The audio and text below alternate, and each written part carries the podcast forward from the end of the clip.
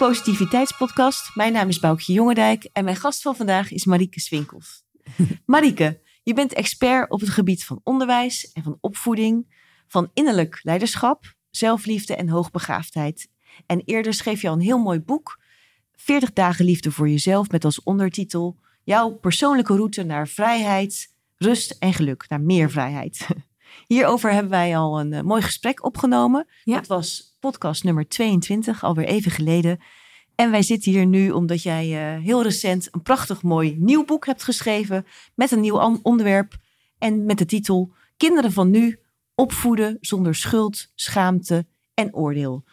Dus ik ga het vandaag heel graag met jou hebben over opvoeden en het faciliteren en ondersteunen van kinderen. Hoe je dat op nou ja, de meest mooie manier kan doen. Zonder schuldschaamte worden. Ja, heel hartelijk welkom, Marieke. Dankjewel, dankjewel. En eh, fijn dat je hier bent. Dat vind ik ook. Nou, ehm, dit onderwerp hebben we nog niet gehad ook in de podcast, dus ik vind het Oh, erg leuk. Dat is leuk. Ehm, ik ehm, was even benieuwd. Jouw vorige boek ging over zelfliefde. En dit gaat over opvoeden. En zie jij daar een, eh, ja, een relatie eigenlijk tussen die twee onderwerpen? Nou, ik zie een eh, relatie tussen eh, zelfliefde en opvoeden, maar ik zie vooral een relatie eh, tussen eh, schuldschaamte en oordeel en zelfliefde. Want ehm, het tegenovergestelde van zelfliefde is schuldschaamte oordeel. Oh, Mensen denken vaak zelfhaat, maar dat is niet zo. Er ligt altijd schuldschaamte en oordeel aan ten grondslag. Eh, En kan jij daar een eh, voorbeeld bij eh, bedenken? Of, of, of van hoe we dat kunnen zien? Van hoe zag, ziet dat uit? Want eigenlijk zijn die drie thema's dus altijd wel de onderlegger van... alles wat wegbeweegt van zelfliefde komt door schuldschaamte of, en of oordeel. Ja, ja. En schuldschaamte en oordeel zijn heel erg verweven met elkaar. Je kan ze bijna niet loskoppelen. Als jij je schuldig eh, voelt over iets, dan Mhm. schaam je je vaak ook. Je veroordeelt jezelf. Eh, of als je vindt dat een ander zich moet schamen, veroordeel je de ander. Het is eigenlijk een, een soort, eh, ja, ze zijn heel Met erg verweven met elkaar. Hè? En ehm, zodra je wegbeweegt van zelfliefde, komt dat omdat je je ergens voor schaamt. Of omdat je jezelf veroordeelt. Of omdat je je schuldig voelt ergens over. Dat is, dat is gewoon, ehm, ja, die twee, die, dus zelfliefde en schuldschaamte en oordeel zijn eigenlijk elkaars eh, Polen. tegenpolen. Ja. Ja, ja mooi. Ja. En als je het dan naar opvoeden relateert, of aan opvoeden relateert, dan ehm, zou je kunnen zeggen dat zelfliefde, opvoeden vanuit zelfliefde, ehm, gaat eigenlijk twee kanten op weer. Hè? Want je voedt dan op als ouder vanuit liefde voor jezelf. En je leert je kinderen tegelijkertijd ook te leven vanuit liefde voor jezelf. In plaats van dat, ze leeft, dat je kind leeft vanuit schuldsschaamte en oordeel. Om Het is namelijk- te pleasen of zo als ouder. Of, het is eh, onmogelijk om vanuit zelfliefde op te voeden. En dat je kinderen dan eh, een innerlijke stem eh, horen van over schuld, die schuldschaamte en oordeel gerelateerd is. Ja, want dat vind ik eigenlijk ook wel, als ik jouw boek ehm, goed heb begrepen, vind ik het een hele mooie boodschap dat, ehm, als ik het goed heb probeer te verwoorden, dat alles wat je eigenlijk zelf naar buiten brengt, en dat komt dus van binnen, op je kinderen, dat hebben zij zo in de gaten. Dus als dat iets moois is, zoals zelfliefde, dan heeft dat ook een mooi effect op hen.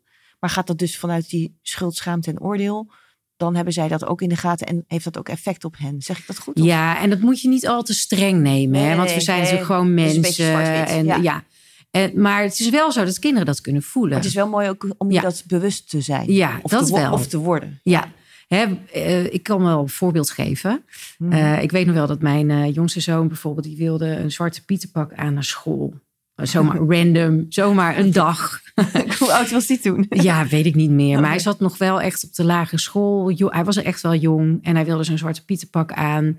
En ik wilde dat niet, want ik, ik schaam. Ik, ik, ik had meteen al beeld bij de juf die boos zou worden. Of Mm. eh, ja, het- het- het- ik had een schaamtegevoel daarbij. En ik eh, probeerde hem vanuit die schaamte uit te leggen dat het niet kon. Mhm. Ehm, maar hij, mijn, allebei mijn kinderen zijn behoorlijk standvastig. en ehm, eh, uiteindelijk in die strijd, wat niet echt een hele erg strijd was of zo verder, maar toen realiseerde ik me op een gegeven moment wel, waarom wil ik dit nou eigenlijk niet? Het is gewoon omdat ik me schaam. Of omdat ik het eh, eh, raar vind. Mhm. En toen dacht ik van ja, als het niet mag van de juf, dan moet ze dat maar zeggen tegen hem. Ik hoefde eigenlijk helemaal niet tussen te zitten. En toen dacht ik, nou nou, oké, doe maar gewoon. En het was ook verder helemaal geen probleem. en ik denk dat... Elke dag van zijn leven. Eh, Nou, hij vond het gewoon. Een, een- ik denk niet dat hij er nog een herinnering aan heeft of zo. Voor hem was het gewoon, hij wilde dat gewoon die dag. En nou kun je natuurlijk allerlei dingen daarvan denken of vinden. Mhm. Of het veroordelen, hè, Mhm. of, niet, of helemaal niet. Dat maakt ook allemaal niet zoveel uit. Maar ehm, ik denk wel dat een van de redenen waarom mijn kind niet luisterde... was wel omdat hij merkt dan dat dat vanuit mijn eigen schaamte kwam. Eh, en ik denk dat heel veel kinderen van nu, want daar gaat het boek ook over... Ja. best die gevoeligheid hebben om te, aan te voelen van... ja, maar er klopt iets niet. En daarin dan behoorlijk koppig te kunnen zijn. Ja.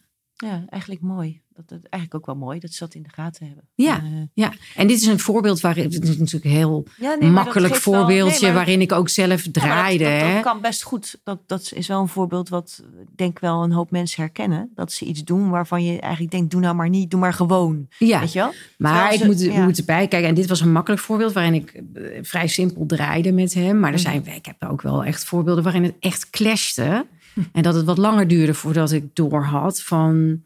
eh, ja, maar eh, nu zit ik gewoon mijn kader op hem te projecteren. En hij kan ook zijn eigen weg daarin vinden.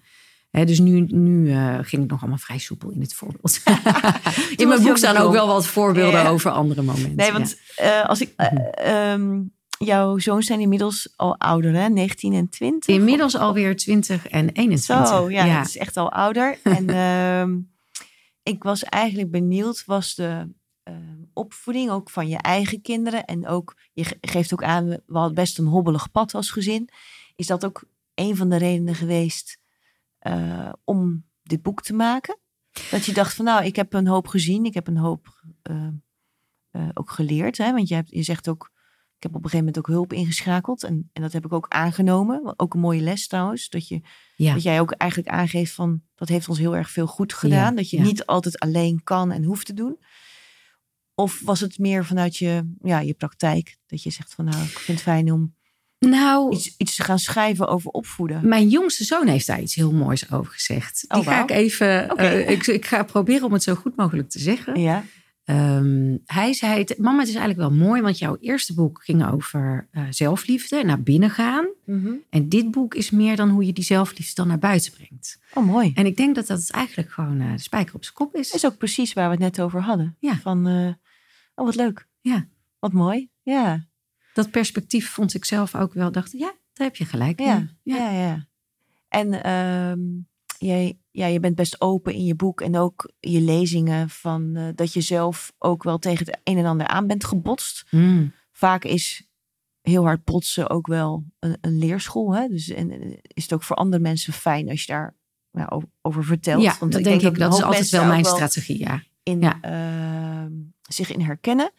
En nog even terugkomend op dat je ook op een gegeven moment eh, ook hulp hebt gehad. Zijn er bepaalde eye-openers geweest ook in die tijd? Heel veel. Ja, kan, kan je daar gewoon sim- iets simpels over zeggen? Of, Ja, eh, de- een van de IO's, die staat trouwens ook in het boek hoor. Eh, Echt, een van de meest belangrijke momenten was het moment waarop ik echt besefte dat er zoiets bestaat als een, de window of tolerance. Ja, wil je dat Ja. ons uitleggen? Want dat Ja. vond ik ook, dat heeft Nou, met ja, ik- communicatie te maken. Ook, ja, hè? en ik wil het graag uitleggen, maar wel even met eh, onder voorbehoud dat ik het eh, goed vertel. Hè? Want maar- eh, ik zou vooral iedereen willen aanraden om daar dingen over op te zoeken. Maar even vanuit mijn perspectief. vanuit jouw verhaal. Ja. Ja.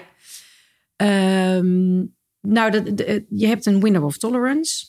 Mhm. En dan kan je aan de onderkant uit en je kan daar in, aan de bovenkant uit. En ja, wij noemden dat dan, als je daarin zit, zit je in groen. En even voor idee eh, en voor de luisteraar, dat gaat over communicatie of over je gedrag. Over eh, emotieregulatie, denk ik vooral. dus ja. hoe- maar hoe je- daar zit al gedrag en communicatie zit daar helemaal in.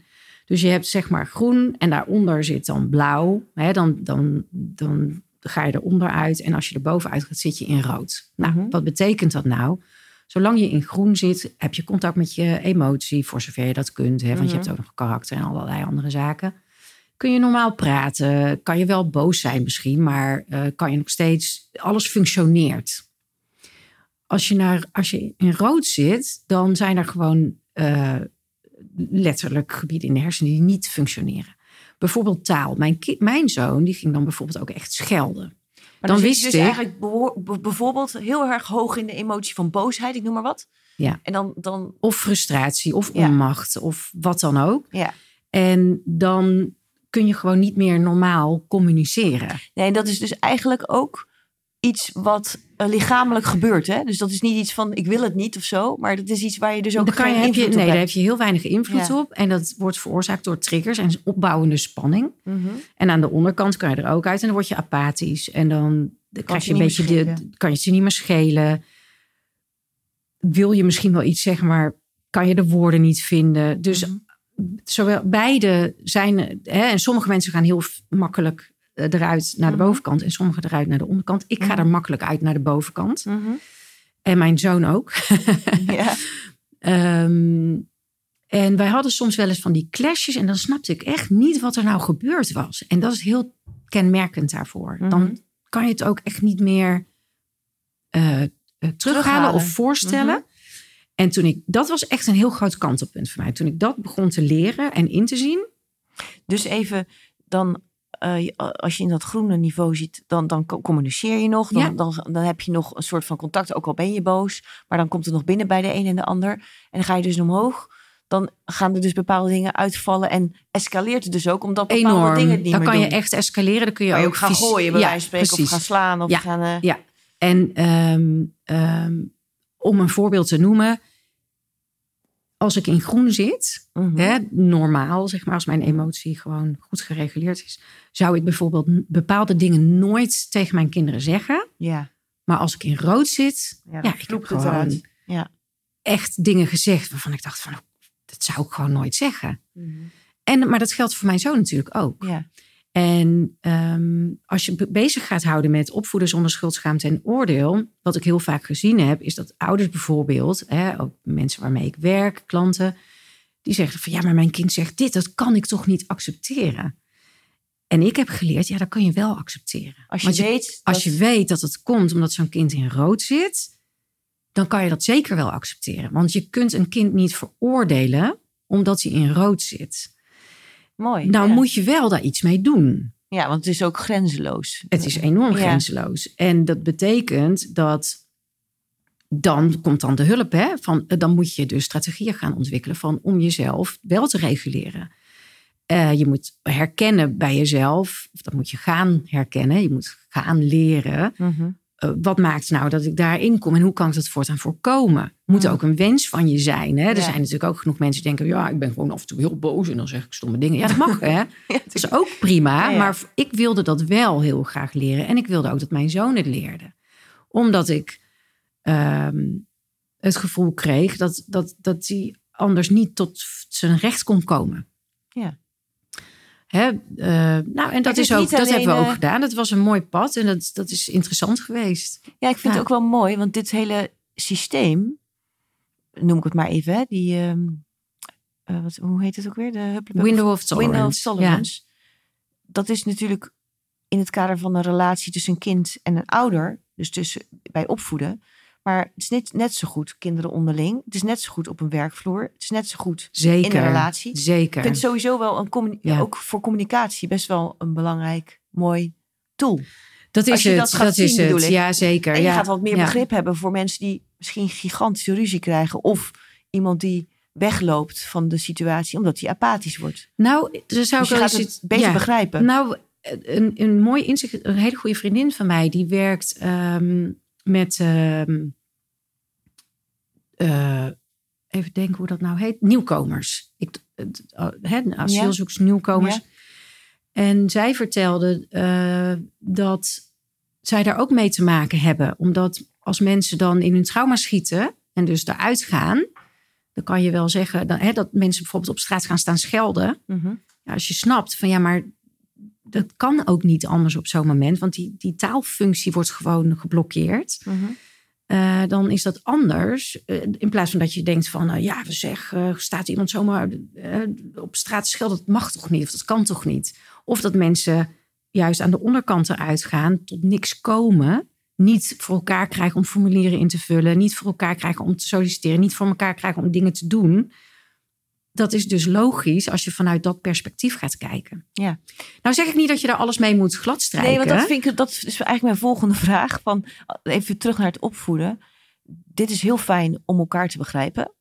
Alleen, ehm, ik denk dat je als ouder dat ook wel belangrijk Dus ik denk dat vrijheid heel belangrijk is. En, en dit soort dingen te herkennen van elkaar. Ja. Maar dat bepaalde dingen ook begrensd mogen worden. Omdat het gewoon ja, de situatie van je huis. Of, of ja, als dingen kapot gaan, ik noem maar iets.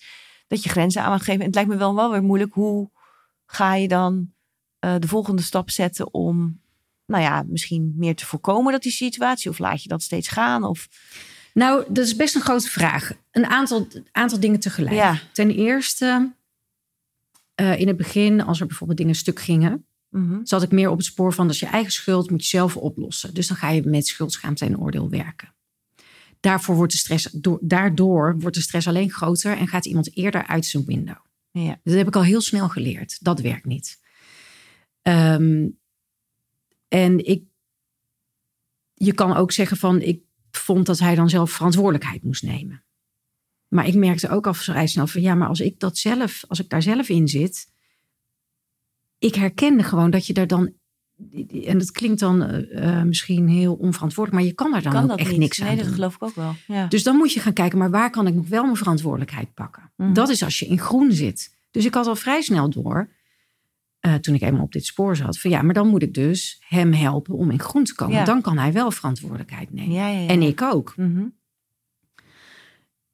En dan, met hulp, ga je strategieën ontwikkelen van hoe kan je zorgen dat iemand in groen blijft. Ik deed best wel dingen verkeerd. Mhm. Hè, dus als mijn zoon eh, d- d- liep te tieren en te schelden en zijn deur dichtknalde, dan Mhm. ging ik daar naar binnen en ik eiste van hem Ja. dat hij eh, zich gedroeg en dat hij Ja, best logisch. respectvol met mij omging. Maar dat kan helemaal niet als iemand in rood zit. Dus ik heb geleerd vanuit begeleiding ook. eh, eh, want dan krijg je een, een handelplan, hè, of een Mhm. handelingsplan, of hoe je het ook wil noemen. Van oké, op zo'n moment zit hij in rood, heeft geen zin om dan te praten. Dus dat gesprek moet je gaan uitstellen. Dat, is, dat was best lastig in het begin. Ja. Ik wilde helemaal niet uitstellen. Ik wilde het gelijk op tafel hebben. Oplossen. Ja. Maar dat gaat niet. Dus dat heb ik echt moeten leren. Van nee, dat kan niet. Dat kan gewoon niet. Tegelijkertijd, soms als hij zo eh, explodeerde, wilde hij per se een antwoord van mij. Heb ik ook geleerd. Dat gaan we nou niet doen. We gaan pas weer praten als je weer terug in groen bent. Ja, maar ik kan dat niet. Ja, dat moet je zelf. En dan komt de verantwoordelijkheid. Daarvoor heb je strategieën geleerd. Die moet je zelf toepassen. Maar als iemand in rood zit, kun je eigenlijk niet meer bij die strategieën. Dus het is allemaal. Hè, dus Best wel lastig. het, is, Ja. het, is, het kan lastig zijn, maar je krijgt dan een paar handvatten. Ga een rondje lopen. eh, eh, ga eventjes eh, gamen. Ga even YouTube-filmpjes kijken. Iedereen heeft daar zijn eigen strategieën voor. Ja, en ik denk dat al eh, er best wel veel gewonnen is als je überhaupt, zowel als kind als ouder, weet dat dit bestaat. Ik denk het wel. Want, Be- Nogmaals, dan- voor mij is dat wel ik, een ik grote kan me omslag best wel geweest. voorstellen, ik hoorde gisteren ook in zo'n lezing iemand zeggen, je kan je heel erg machteloos voelen. Maar dit zijn denk ik ook de situaties waarin je je heel machteloos Ja. kan voelen. En als je dan dit in je achterhoofd hebt, dan denk je, oké, dit is aan de hand. Dit gaat ook weer over. Ja. En nou ja, dan En ik heb met vallen en ontdekt... opstaan ga je. Eh, Precies, hè? En dan ga je daarna, als iedereen weer in groen is, dan ga je het gesprek aan. En dan ga je je kader stellen. En dan ga je ook zeggen van, ik wil dit niet. We gaan het voortaan zo doen. Hè, ik geef in het boek vrij duidelijk aan, en dat is natuurlijk een valkuil, eh, of een, eh, een, nou niet een valkuil, maar een misvatting. Dat mensen denken, oh, eh, opvoeden vanuit zelfliefde, opvoeden zonder schuldschaamte en oordeel, dat is grenzeloos. Maar dat is juist niet grenzeloos. Ehm, veiligheid, grenzen Mhm. en zelfliefde zijn echt noodzakelijk als je wil opvoeden zonder schuldschaamte en oordeel. Mhm. Ja. Mooi. En ehm, ja, je hebt deze titel niet voor niks gekozen, hè, van eh, schuld, schaamte en oordeel. Ehm, hebben we nou eigenlijk allemaal daar de, de neiging toe? Of hoe, hoe, Ja. hoe, hoe, hoe komt dat? Het zit Ja, heel erg in ons Van- systeem. Hè? Dat Ja. is, er, is misschien een iets spiritueler verhaal. Je ziet een hele grote verschuiving daarin. Ehm, ik denk dat uh, de kinderen van nu daar ook minder mee hebben en dat het, dat het steeds minder is. Mm zoals altijd in een overgangsfase is dat dan uh, wat chaotisch of wat extreem soms. Mm Hè? Uh, maar ik denk dat wij dat schuldschaamte en oordeel behoorlijk verweven is in ons systeem. En ik zie het menselijk systeem als wat groter. Hè? Je hebt een fysiek mm lichaam, een mentaal lichaam, een emotioneel lichaam, maar je hebt ook een verleden en een heden en een toekomst. En je hebt je bewuste, uh, je bewuste mind en je um, um, onderbewuste en je ja. bewusteloze. En dat zijn allemaal, dat zie ik allemaal als dimensies van het menselijk systeem. Mm En daar zit het eigenlijk helemaal doorheen. Op allerlei uh, lagen en binnen allerlei gebieden. En het ontmantelen daarvan is echt een heel leuk proces. Serieus waar. Het is alleen soms ook wel lastig. Mm -hmm. En de truc is natuurlijk om jezelf niet te gaan veroordelen. Als je Mhm. merkt, oh, nou ben ik toch bezig met schuldschaamt en oordeel. Mhm. Want als je jezelf dan gaat veroordelen, dan Ben je weer zit je weer. ja. dus het is een beetje eh, eh, tricky, maar het werkt wel. Het is wel echt heel leuk om hier heel bewust mee bezig te zijn. Hè, en dat kan be- eh, klein beginnen. Ik weet nog wel helemaal in het begin, en dat is echt al wel een aantal jaar geleden dat ik hiermee begon. ehm, dat ik merkte als ik over straat liep, dat ik echt iedere vrouw die ik zag, beoordeelde ik op kleding en op haarstijl. Onbewust. Onbewust. Mhm. ik, ik, het ging gewoon vanzelf. Mhm. Nou, als je daar eenmaal bewust van wordt, denk je van, wat doe ik eigenlijk? Hè, of als je, eh, als je een groep binnenstapt of een, of een café binnenstapt, Mhm. dat je de, de, de ruimte scant en van iedereen al iets kan vinden. Heel snel, heel makkelijk. Kan heel oppervlakkig, hè? Mhm. Nou ja, op het moment dat je daar bewust mee bezig gaat en je, en je begint dat te merken en je gaat dat ontmantelen, ehm, ja, dat is gewoon een, proces. En, ehm, maar wel een proces wat veel oplevert. Veel rust in jezelf, rust in je hoofd. Ehm, en veel ontspanning eigenlijk. Heb je nog eh, een tip of een handvat voor de mensen hoe je dit kan doen? Hè? Want volgens mij zeg jij eigenlijk al, het gaat erom je eerst je bewust worden van dit gedrag. Zijn er nog andere dingen hoe je dit kan? Ik eh, zou mijn boek lezen. Ja, ja. nou, weet je, het, het leuke, iemand zei al tegen mij. ehm, ja, het is, het is nu kinderen van nu opvoeden zonder schuldschaamte en oordeel. Maar het is eigenlijk ook, ja, het had ook kunnen heten leiderschap zonder schuldschaamt en Ja. oordeel. Of innerleiderschap Ja. zonder schuldschaamt en oordeel. Of leven zonder schuldschaamt en oordeel. Mhm. Ja. Ja, de- de- ik heb eigenlijk al mijn tips daarin gezet. En als Ja, je me nou één is tip vraagt. ook- ja, wat vind je het belangrijkste daarin? Zelfliefde. Ja. ja, omdat het het makkelijkste is. Het is het tegenovergestelde. Maar zelfliefde is niet zo makkelijk. Daarom heb ik er ook een boek over geschreven. Weet je, mensen denken vaak, ja, dat is heel, eh, je, het is makkelijk om keuzes te maken vanuit zelfliefde. Maar eh, nee, want, we, want, want schuldschaamte en oordeel is behoorlijk verweven in ons systeem. Hoe je het ook aanpakt, hè, of je nou gaat focussen op zelfliefde of Mhm. focussen op het eh, ontmantelen van schuldschaamte en oordeel, Mhm. je komt er wel. Ik Ja. denk dat heel veel mensen in deze tijd, ik merk het ook echt aan mijn klanten, aan vrienden, aan mensen die ik tegenkom en waar ik praatjes mee maak. Het is echt wel een beweging die mensen aan het maken zijn. Die steeds meer keuzes maken vanuit jezelf, steeds meer thuiskomen bij jezelf, Mhm. steeds meer ehm, kiezen voor, ja, voor jezelf. En dan, zoals wij in ons eerste gesprek al benoemd hebben, dat is niet, hetzelfde als egoïsme. Nee, ik, ik had nog zitten terugkijken. Want Ja. dat is ook... eh, dat mensen er soms de kriebels van krijgen van... oh, die zijn alleen maar met zichzelf bezig of zo. Ja, ik zou het iedereen aanraden om juist, heel veel eh, met jezelf bezig Ja, ik denk te zijn. dat dat het juist ook een Ja. mooie impact heeft op je omgeving. Nou, dat is het. Want op het moment dat jij jezelf bevrijdt van schuldschaamt en oordeel en jouw grenzen mogen er zijn. Dus Mhm. een zin die eh, wat irritant is voor sommige mensen inmiddels. Hè, het mag er zijn. Ehm, jouw veiligheid, als je zelf voor je eigen veiligheid zorgt, vanuit zelfliefde, voor je eigen grenzen, vanuit zelfliefde, ja, dan, dan kan het niet anders dan dat je dat ook aan anderen geeft. Of dat Dus je dat ook van anderen tolereert. Ja, dus- dus ook- tuurlijk. en is ja. dit nou dan ook van eh, daar waar men vaak zegt van kinderen zijn onze spiegels? Is, is- Ja, nou daar heb ik een stukje over geschreven Ja. ook. Want dat kan op twee manieren worden uitgelegd. Hè? Mensen, eh, eh, je kan het zo uitleggen als zijnde van als mijn kind heel druk en rusteloos is, dan komt dat omdat ik heel druk en rusteloos ben en dat heb ik nog niet in de gaten. En mijn kind spiegelt dat aan mij, die laat, maakt mij daarvan bewust. Mhm. Maar er is nog iets anders aan de hand, wat ik echt een hele grote eye-opener vond toen ik dat Mhm. eenmaal zag. En Mhm. ik weet niet meer precies hoe dat gebeurde, maar ik kreeg het gewoon door. Mhm.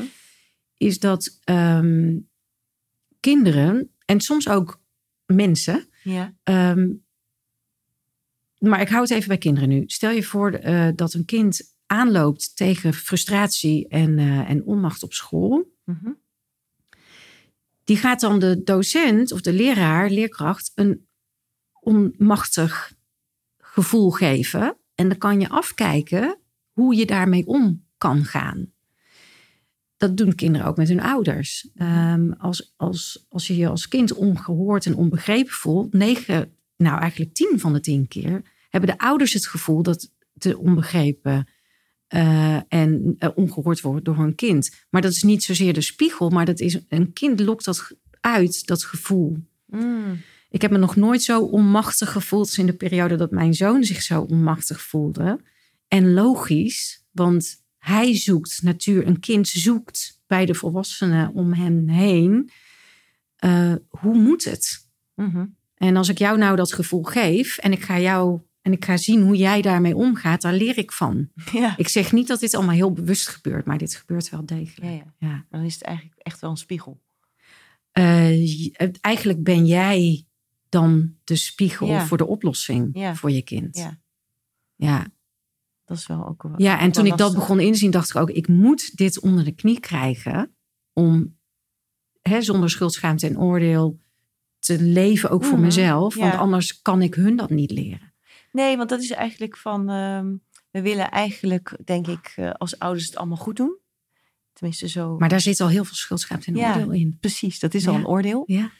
Ehm, ik had een podcast met Robert Bridgman en die zei, ja, het stond ook in zijn boek van ouders zijn eigenlijk eh, goed bedoelde amateurs. Want we, ja, we doen echt wel dingen die ook gewoon niet goed uitpakken. Maar jij zegt eigenlijk van, als je bij jezelf begint eh, met een, nou ja, een, een proces, heeft dat ook gewoon een, een positief effect op je kinderen. Absoluut. Ja, En ik denk dat eh, ouders. ehm, een kind heeft het meest baat bij een volwassen ouder. En er zijn. Ik, ik- heb ik bij mezelf ontdekt, hè? Eh, op het en moment volwassen, dat, dat omschrijf je dan als, bewuste keuzes maken vanuit je volwassen zelf. ja. mhm. Dus niet zelf als kind reageren. Nee, niet zelf als opstandige puber. Niet zelf eh, als eh, self-righteous jongvolwassene. maar gewoon echt als de volwassen ouder. Die dingen niet persoonlijk neemt. Heel veel ouders nemen. Ik ook hoor. Ik heb geen, geen enkel oordeel over elk van dit gedrag. Hè. Dat heb ik allemaal zelf gedaan. Kun je Mhm. ook eh, uitgebreid over lezen. En ook Mhm. over horen in mijn eh, Mhm. presentaties natuurlijk. Maar voor kinderen als jij als ouder het persoonlijk neemt, leren zij natuurlijk alleen maar om het persoonlijk te nemen.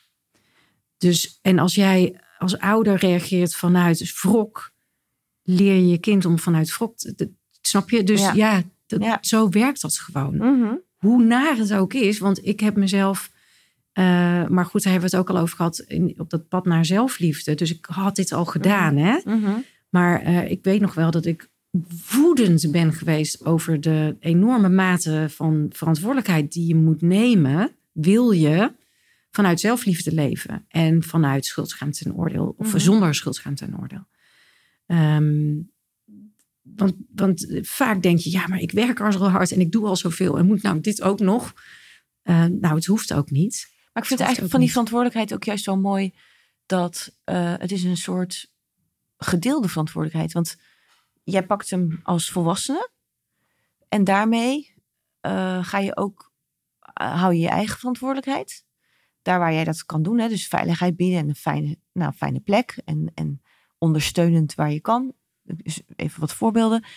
Ehm, maar het is best wel belangrijk dat het kind ook leert de eigen verantwoordelijkheid te pakken. Zo begrijp ik het? Absoluut. Want Ja. dat vind ik ook wel een mooie. Want Ja. je hebt als, als ouder ook de neiging, ook als een kind verdrietig is, om De verantwoordelijkheid over te nemen. ja, en ook te troosten en, weg, en ook de pijn weg te nemen. En dat vond ik ook een mooie van, ehm, dat hoorde ik van de week. Ik zei jou net, van Jan Geurts had ik nog iets over opvoeden gehoord. En die zei het ook mooi. Van een kind mag, ehm, ik weet niet precies hoe die het zei, maar kind mag ook gewoon best ongelukkig zijn.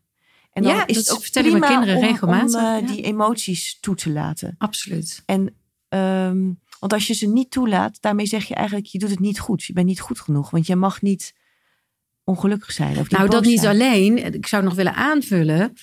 eh, op het moment dat een kind ehm, geen fijne dag heeft. Mhm. En je legt aan zo'n kind uit van... ik heb wel eens tegen mijn zonen gezegd van... joh, weet je, je, jullie worden wat, 150 of zo, hè? Deze generatie. Ik weet niet hoe oud ze gaan worden. We weten het allemaal niet. Want we weten niet wat er allemaal nog uitgevonden gaat worden. Maar je, het, overgrote deel van je leven zal toch gewoon leven zijn. Gewoon normaal. Niet de highs. eh, niet de leuke dingen. Niet de feesten. Niet de, je, je de hele tijd goed voelen. Het is gewoon normaal leven. Mhm. Ehm, ja, daar hoort bij dat je soms eh, rot voelt, dat je verdrietig bent, dat je pijn hebt. En, maar daar kom je allemaal wel doorheen en overheen. Dat hoort er inderdaad heel erg bij. Ehm, dus even los van het feit dat je een kind kan leren dat het niet, het niet goed doet als hij verdrietig is, Ja, eh, is het ook belangrijk om een kind te leren dat ehm, het niet superleuk hebben, dat het gewoon is. dat is best wel normaal Dat is in het iets als leven. eigenlijk vervelen. Ja, precies. Dat, wat ook ja. niet meer zo heel vaak voorkomt met die telefoon. Nee, ja, maar- dat klopt. ja, Nou ja, weet je, en eh, daar moeten zij hun eigen weg in vinden. Dus ook daarin denk ik van ja, weet je, eh, ja, dat is mooi. alles, eh, alles hoort erbij hè, bij het leven. Ja. Ehm, nou, zei jij net nog iets waarvan ik dacht, oh, dan moet ik nog even, ik zit even terug te denken. Oh ja, ehm, welk voorbeeld had ik nou in mijn hoofd? Oh jee, nou ja, laten we even gaan. Ja? Dat komt ze Ik- misschien zo meteen nog. Nou, en, en wat ik een mooie in je boek een hele mooie vraag vind, want ik denk dat het voor alle mensen een mooie vraag is, is de vraag van wie ben ik, Ja, los van alle verhalen. En als ik het goed begrijp, zeg je eigenlijk, dat is een hele mooie vraag voor zowel kind als voor ouder. ja. Wil je daar iets over vertellen? Want ik vind dat wel mooi. Van, Ja. eh, want ik zie dat in heel veel verhalen en boeken terugkomen. Ja. Waarom is dit zo'n hele belangrijke, oerbelangrijke vraag voor ons? Ja.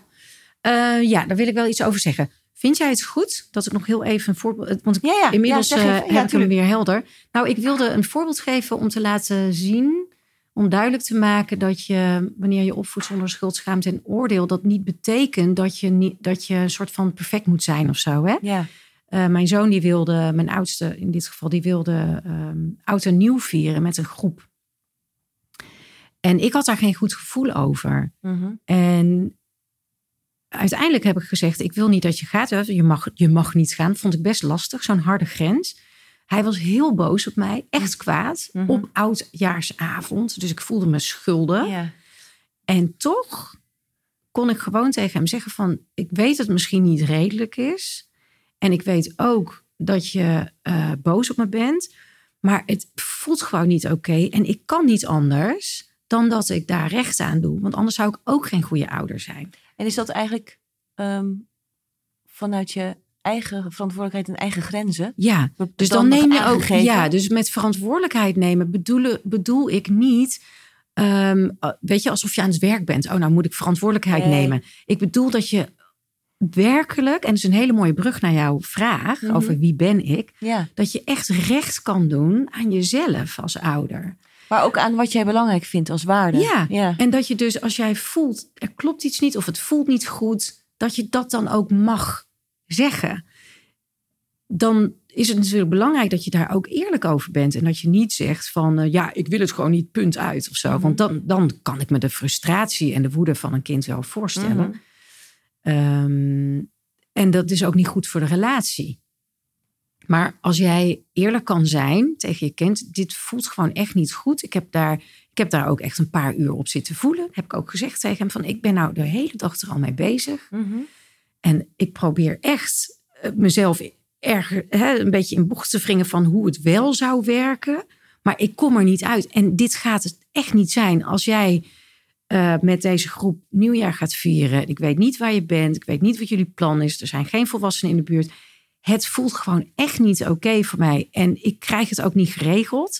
Dus je kunt gewoon niet gaan. Dat is, hij was wel boos. Echt hoor, hij was echt heel boos. Mhm. Maar het is niet ten koste van onze relatie gegaan. En ik denk dat daar ook wel een belangrijk punt zit. En als jouw vraag dan is van wie ben jij? Ja, Het is dus belangrijk dat je jezelf kent. En dat je dus jezelf ook erkent in Ja. wat je voelt. dat je er ook mag, dat je dat ook dat mag jij er dus als ouder Ja. mag zijn. Ja. En dat jij dus je grenzen mag hebben. Dat vind ik wel heel mooi. Hè? En, ik, en, en het is hetzelfde als bijvoorbeeld...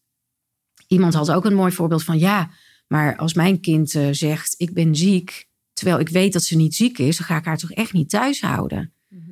Nou, dat hoeft ook niet. Hè? Want jij kan als ouder je eigen grenzen hebben. Kijk, de ene ouder zou zeggen van... eh, nou, jawel, dat doe ik wel. Want ik weet dat ze overprikkeld is. En ik, en ik weet dat ze een dag rust nodig heeft. En de andere ouder kan zeggen van... ja, ik wil gewoon dat je leert daarmee omgaan. Ja. En je gaat dus wel gewoon naar school. Het maakt niet uit. Het belangrijkste is denk ik om eh, vanuit de vraag van wie ben ik? Waarom is dat zo belangrijk? Zodat je eh, duidelijke keuzes kan maken. Ja. En daar ver- vervolgens ook verantwoordelijkheid kan. Ja. nanemen.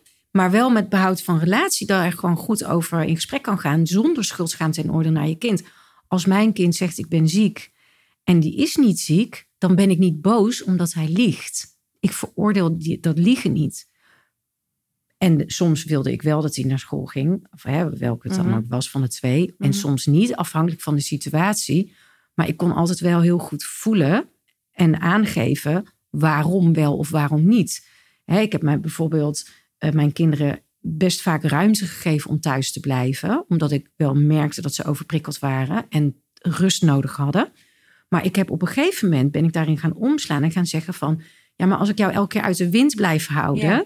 dan leer je ook niet zelf je prikkels te reguleren. En dat, zul je toch, dat heb je nodig in de wijde wereld. Ja. Dus dat, daar ben ik op een gegeven moment heen gegaan. Maar dat heb ik altijd wel goed uitgelegd.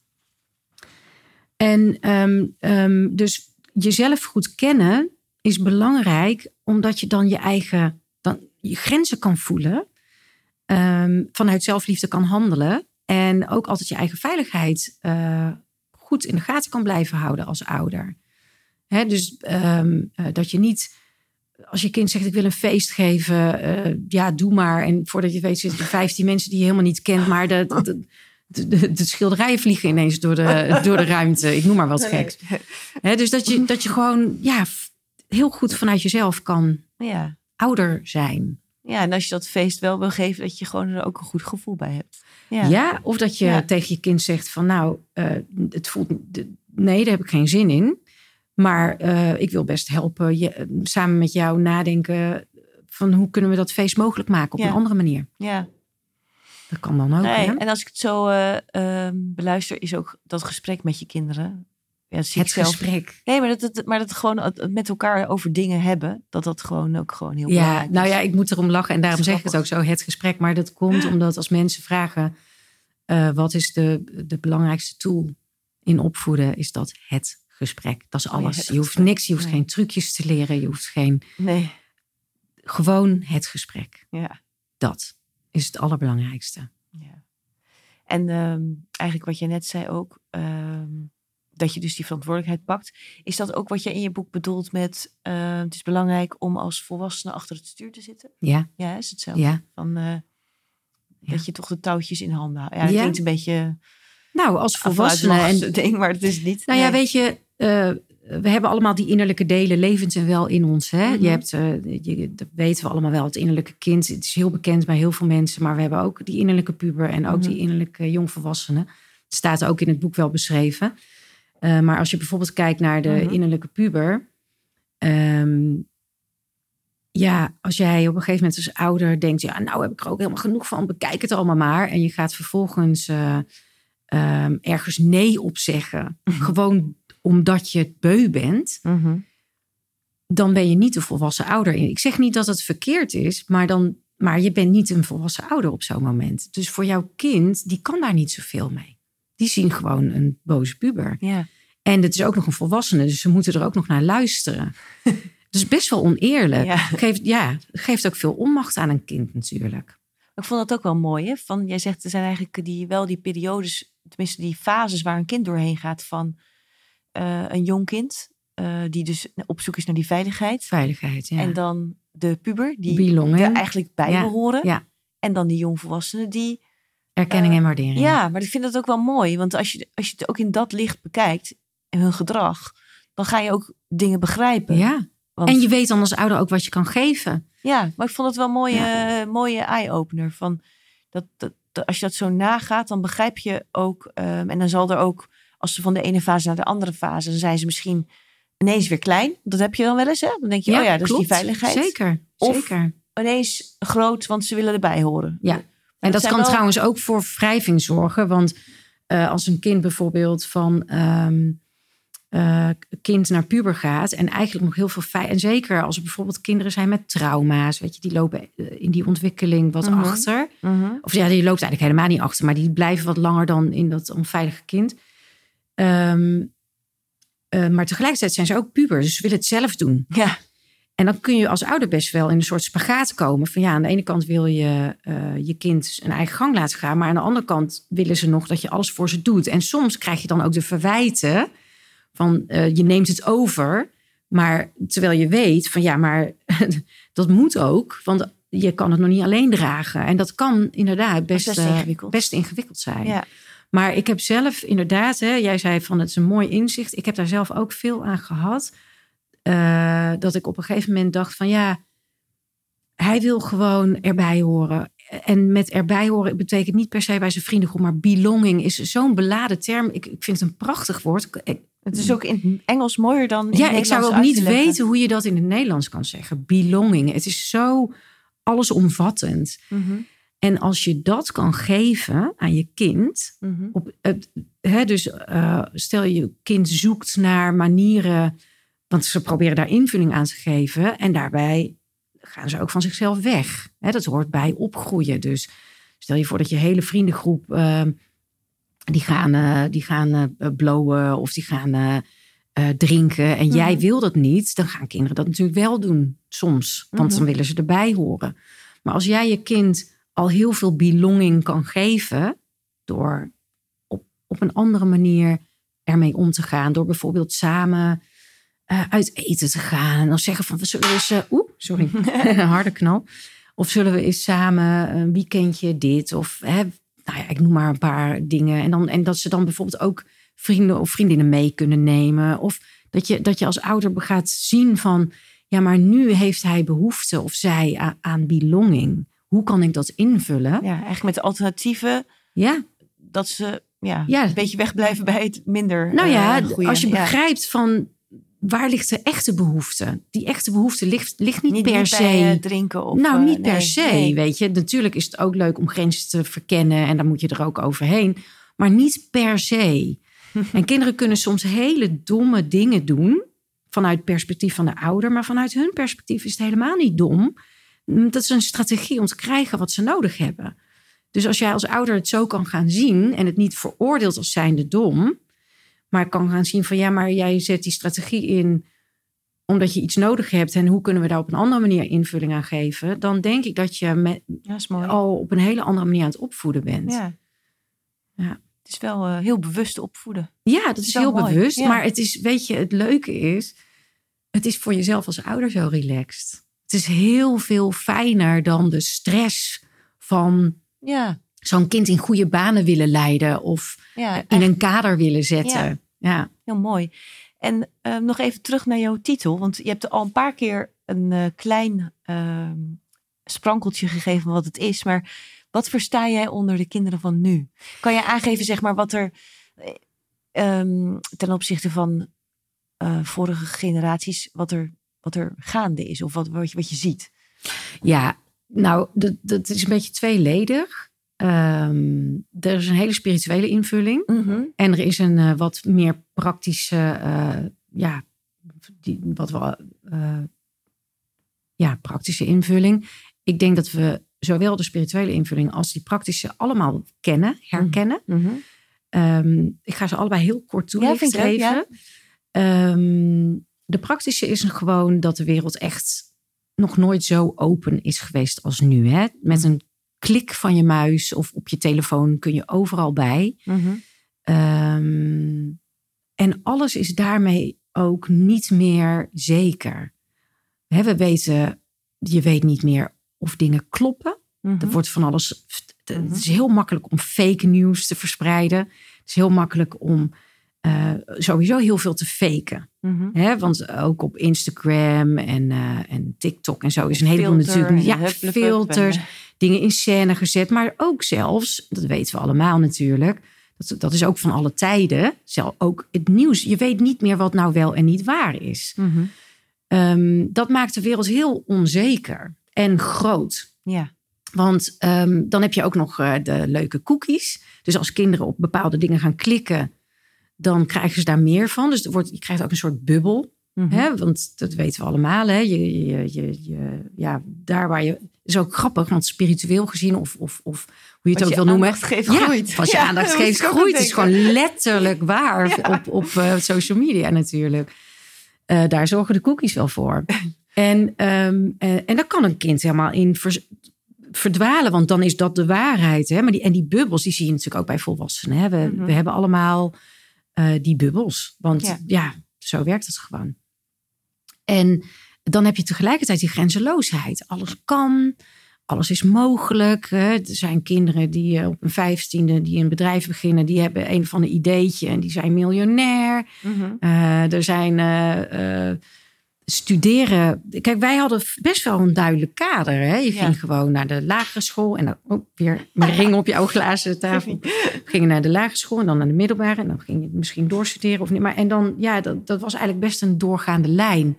Die doorgaande lijn, uh, misschien dat wij hem nog wel zien. Nee, maar, ik denk dat de kinderen van nu. alle kanten op. Ja, en dat maakt echt. het ook wel En je lastig. kan altijd weer kiezen. En, wat ik ook vaak tegen mijn kinderen heb gezegd. Het idee van ik heb daar een bepaalde uh, tijdsdruk in of tijdspad. Nogmaals, de kinderen van nu, we weten niet hoe oud ze gaan worden. En we weten niet wat er allemaal nog, als je kijkt naar de afgelopen 30 jaar, wat daar aan verandering en je telt dat expo, uh, exponentieel door. Ja, we hebben echt geen idee. dus wij weten helemaal niet wat, wat zij nog allemaal gaan meemaken en hoe oud ze gaan worden. Dus ik heb ook altijd zoiets van, joh, ze weten, hoe kunnen we, hoe kunnen we nou weten wat een belangrijke uh, keuze is voor je vervolg? En hoe kunnen zij dat nou überhaupt weten? Dus alles is veel losser en onzekerder. Geeft ook heel veel vrijheid. Mm -hmm. En waar wij eigenlijk uit krappe kaders hebben gebroken. Mhm. Mm -hmm. hè, want uh, mm -hmm. het kan zijn uh, de kerk of het kan zijn bepaalde, bepaalde manier van leven via je gezin waar je bent opgegroeid. Hè, we hadden best wat krappere kaders, ook scholen, weet Mhm. ik veel wat. En wij hebben een soort van uitge, hè, we zijn uitgebroken om ons vrij te voelen. Deze kinderen hebben alle vrijheid en die moeten juist de andere kant uit. Naar binnen. Wie ben ik dan? Dan. Ja. krijg je die vraag. Ja, als je, als je in een wereld zit waar alles kan, wie, wat wil, wie ben je dan en wat wil ja, je dan? best uh, onzeker. En, en ook een beetje, wow. En um, dus die wie ben ik vraag bij ons komt die meer vanuit wie ben ik los van alle kaders. En zij hebben in de hele grote zee van oneindige mogelijkheden, wie ben ik dan? En dat is, uh, ik weet nog wel dat ik een keer een boek heb gelezen. Um, en, en in dat boek, dat was een soort science fiction-achtig boek. En daarin uh, ontdekten ze dat je uh, naar andere dimensies kon. Mm -hmm. Het was een soort avonturenboek. Maar ik weet nog dat ik het me, benauwde me echt. Want het was oneindig. Er waren oh, oneindig veel werelden. Ja, ja, ja. Dus, dus niemand had meer echt thuis. Want je kon gewoon zomaar naar een andere wereld gaan. En daar dan wonen en leven. En ik vond dat zo overweldigend. Mm -hmm. Het idee dat er nog miljoenen andere... Van, ja, waar, waar kies je dan voor? Nou, dat denk ik dat veel kinderen van nu eigenlijk ook voelen. Ergens. Mm -hmm. Waar waar zit mijn anker? Ja, dat zit in jezelf. Ja, dat is mooi. Dus eigenlijk zeg je ook daar uh, zit ook de grootste uitdaging. Voor deze kinderen zeker. Ja. Zij hebben als grootste uitdaging dus verantwoordelijkheid nemen. Ja, ja. En, en bij jezelf blijven. En waar zie je dan, uh, want ik denk ook um, dat er ook heel veel kansen zijn van uh, waar zie je voor hen de, de grootste kansen? In hetzelfde. Ja. Ja, echt in hetzelfde. Dat is altijd zo, denk ik, hè? Mm ook voor ons geldt natuurlijk het uitbreken uit die strakke kaders is ook onze grote kans. Mm en voor hun is het zichzelf vinden in de oneindige, oneindeloze zee van mogelijkheden, is ook hun grootste kans. Ja, is mooi. Ja. Mooi gezegd. Ja. ja. Ja. en dan de iets spirituelere is natuurlijk um, dat er is gewoon een bepaalde ontwikkeling gaande. hè? Mhm. We zien het ook met uh, hoe ik het uh, een keer zo gezien heb, is van we zijn eigenlijk van uh, in het Engels even gender-based mm naar gender-neutral naar genderless. Mm Dat is de beweging. Hè? Als je het heel spiritueel bekijkt, werd het allemaal al lang geleden voorspeld. De kristalkinderen en, en, en, en de, Diamond Children en zo. Weet je, het mhm. zijn, daar is dat hele mannelijk-vrouwelijke. Is niet meer een. Ook dat is eigenlijk een kader. Dat, dat, dat is dan weer één. Dus, hè, eh, maar ook qua energie, hè? Ja, precies. dus je hebt eigenlijk sowieso natuurlijk eh, zowel mannelijke als vrouwelijke energie in je. Um, maar wij drukken ons uit als um, of vrouw of man eh, over het algemeen. Hè? En, en uh, dat, dat is iets wat. Uh, en er was natuurlijk altijd al dat sommige mensen dat niet hadden, maar over het algemeen. Even niet Maar over het algemeen uh, ben je dan meer een, de, een expressie van het een dan wel een expressie van het ander. Maar dat is helemaal aan verdwenen, want je, dat is eigenlijk heel erg één geworden. En um, op dit moment denk ik, nogmaals, het is een vrij spiritueel verhaal, komen er steeds meer kinderen of, of, of mm naar, naar aarde die, die daar helemaal niet meer een onderscheid in maken. Dat, want daarbij is dat gewoon één. Ja, dus die energieën van mannelijke en vrouwelijke energie is één. Maar Precies. er wordt ook wel gezegd dat ze gevoeliger zijn, de kinderen. Um, ik weet niet hoe jij dat ziet. Ja, ik, ik, ja dat kan zeker. Omdat, uh, en dat zie ik zo. Um, nou, nou wordt het een heel spiritueel verhaal. Het is wel leuk. is wel leuk. Oké. Oké, je hebt. Uh, en, en ik gebruik wat Engelse termen, hè, want ik uh, zou ook niet zo goed weten hoe ik het anders moest noemen, allemaal. Maar de vrouwelijke zeg maar de, de divine female powers, mm-hmm. die zijn wisdom en creativity en sensuality. Mm-hmm. En de divine male powers zijn presence, vulnerability en discovery.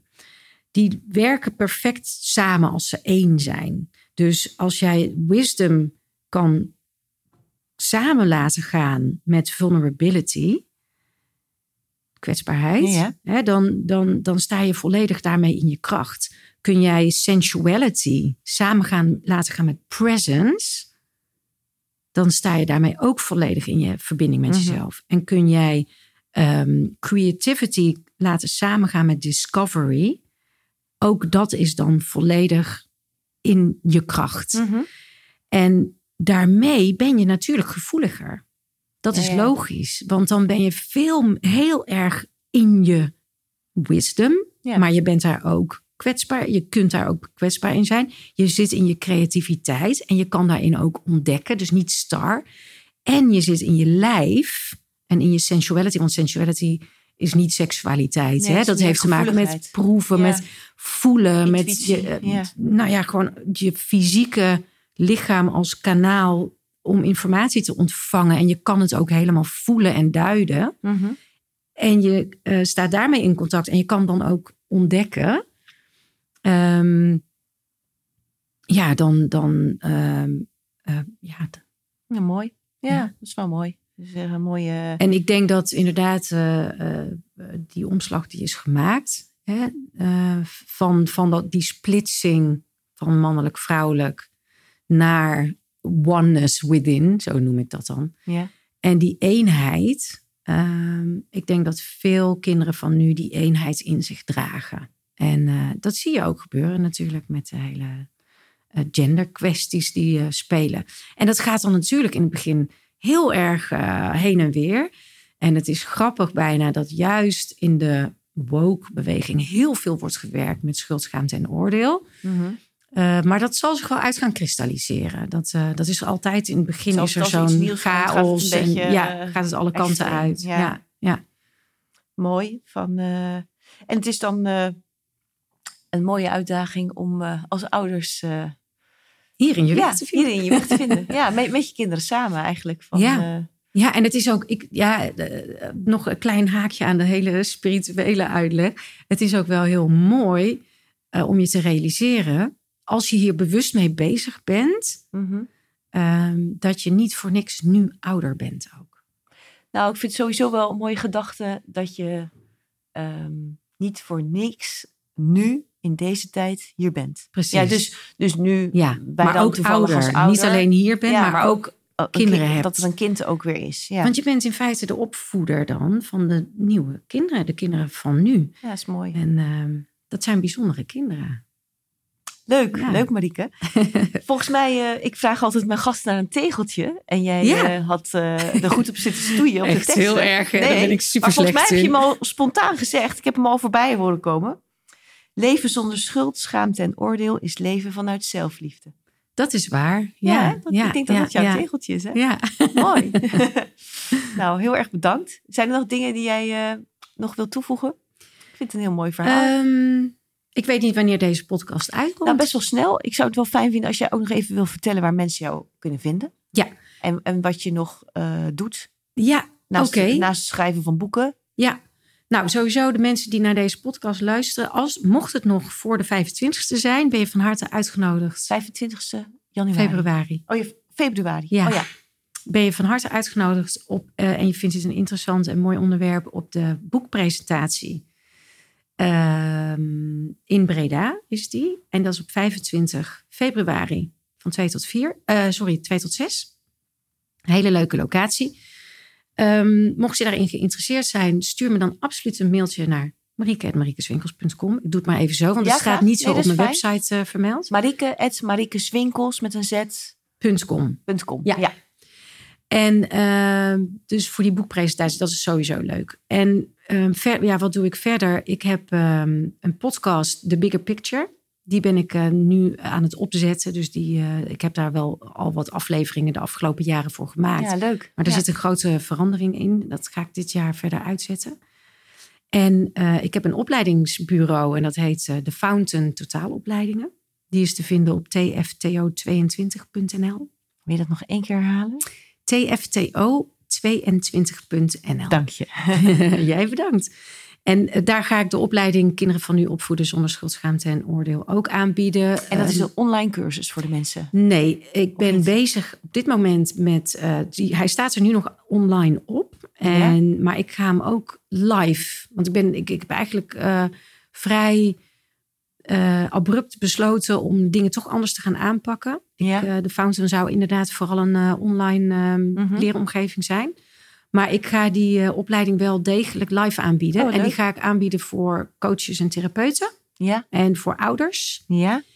en opvoeders. En, ehm, en eh, ik wil graag eh, in het onderwijs daarmee verder. Mhm. En daar ben ik over in gesprek met een aantal mensen. Maar ook daarvan heb je daar interesse in, neem contact op. Dit staat allemaal wel op mijn website. En ik heb mijn persoonlijke website, mariekeswinkels.com. En daar, dat gaat meer over de bigger picture. Dus de podcast, ehm, ehm, ja, de... eh, Ja, en ook je ja, boeken dat is het eigenlijk vooral. Ja, en sessies met mij. Ja. Ja. boeken staan daar ook op. Maar die staan ook op eh, de Fountain eh, website. Ja. En die twee websites verwijzen heel makkelijk naar elkaar. Dus mocht je op een van die twee terechtkomen, dan vind je me wel.